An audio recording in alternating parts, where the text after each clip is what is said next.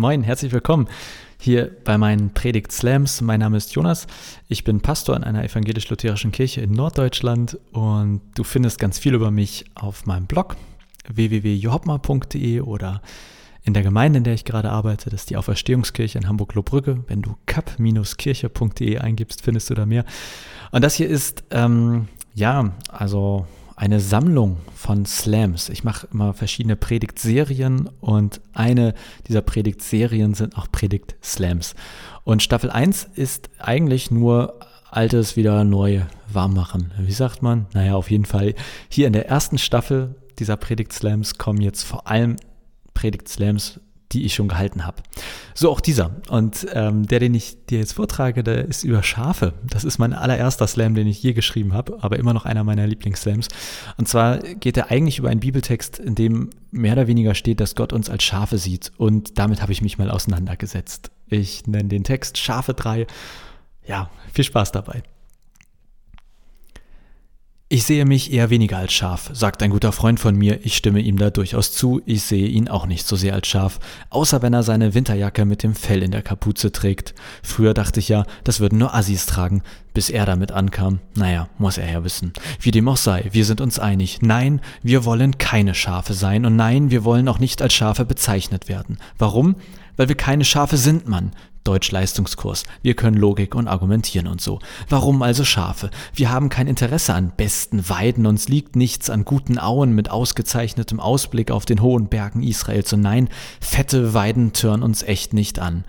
Das ist übrigens ein Zitat aus dem Bibeltext. Fette Weiden. Schafe. Wer will denn schon als Schaf bezeichnet werden? Schafe sind Herdentiere. Wir hassen die Massen, als ob wir zu H&M gehen würden. Schafe stehen eigentlich nur dumm rum. Wir wollen mehr vom Leben. Wer gibt sich schon mit so wenig zufrieden? YOLO und so. Schafe glotzen in der Gegend rum. Wir posten auf Instagram Bilder von glotzenden Schafen. Hashtag Sheep Your Life. Schafe können mäh. Wir haben bilingual studiert. Bitch. Schafe essen vegan. Okay, das ist ein Punkt, aber deshalb sind wir noch lange keine Schafe. Also was soll der Scheiß mit den Schafen? Wenn wir schon Tiere sein müssen, warum dann nicht ein vernünftiges? Kannst du mir doch nicht erzählen, dass dem lieben Gott kein anderes Tier eingefallen ist. Okay, Gott sieht uns, das ist echt nett, aber als Schafe? Ernsthaft? Nashorn wäre doch geil, sagt der Freund.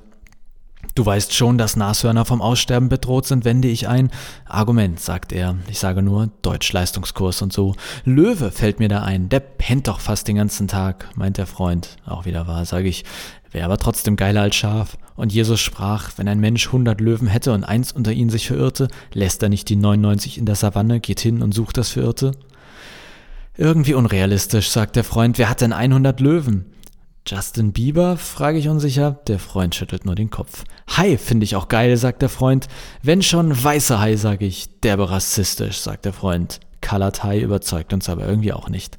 Was ist denn mit Adler? schlage ich vor, so voll majestätisch und immer alles am Blick und so. Und als Jesus das Volk sah, da freute es ihn, denn sie waren mutig und ihre Work-Life-Balance war absolut im Gleichklang, wie die Adler, die einen guten Orientierungssinn haben.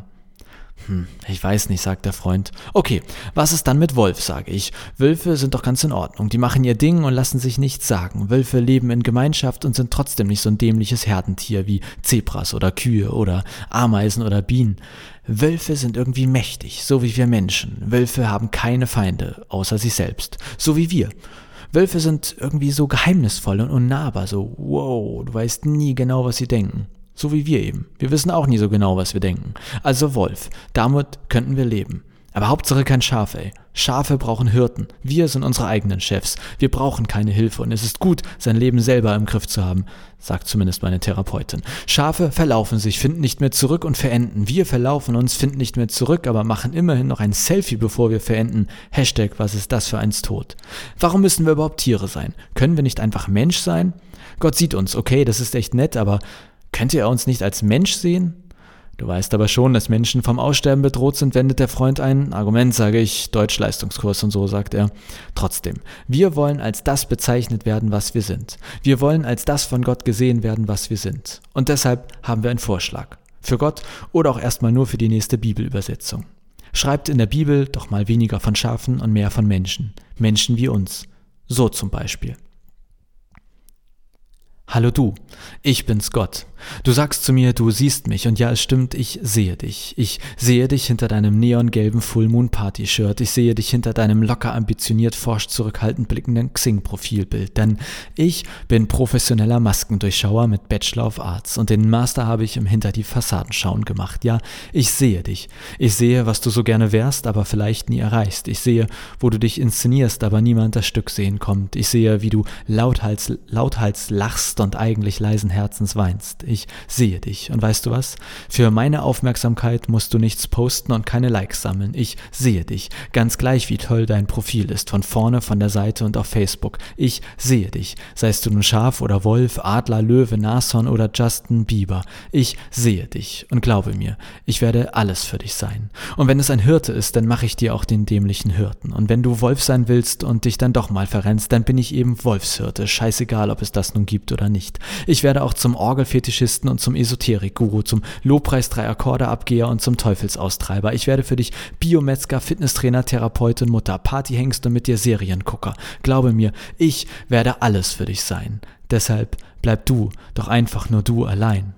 Ich sehe dich, du musst nicht klettern, leisten, streben, du darfst bleiben, fallen, abgeben, du darfst reisen, Erfahrung sammeln, deine Mitte und den perfekten Partner finden, das süßeste Baby zeugen und nebenbei ein Startup gründen. Aber ich sehe dich auch ohne Quadratur deiner Erfahrungen, ohne LTE Lebensgeschwindigkeit und Bucketlist. Und jetzt mal im Ernst. Für mich musst du verdammt nochmal nicht mit Delfinen schwimmen, auf keinen Berg steigen und ob du Fallschirm springst oder nicht, ist mir sowas von egal.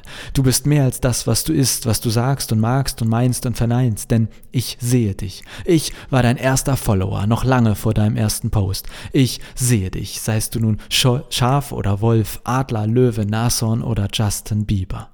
Ich sehe dich und glaube mir, ich werde alles für dich sein. Deshalb bleib du doch einfach nur du allein. Amen.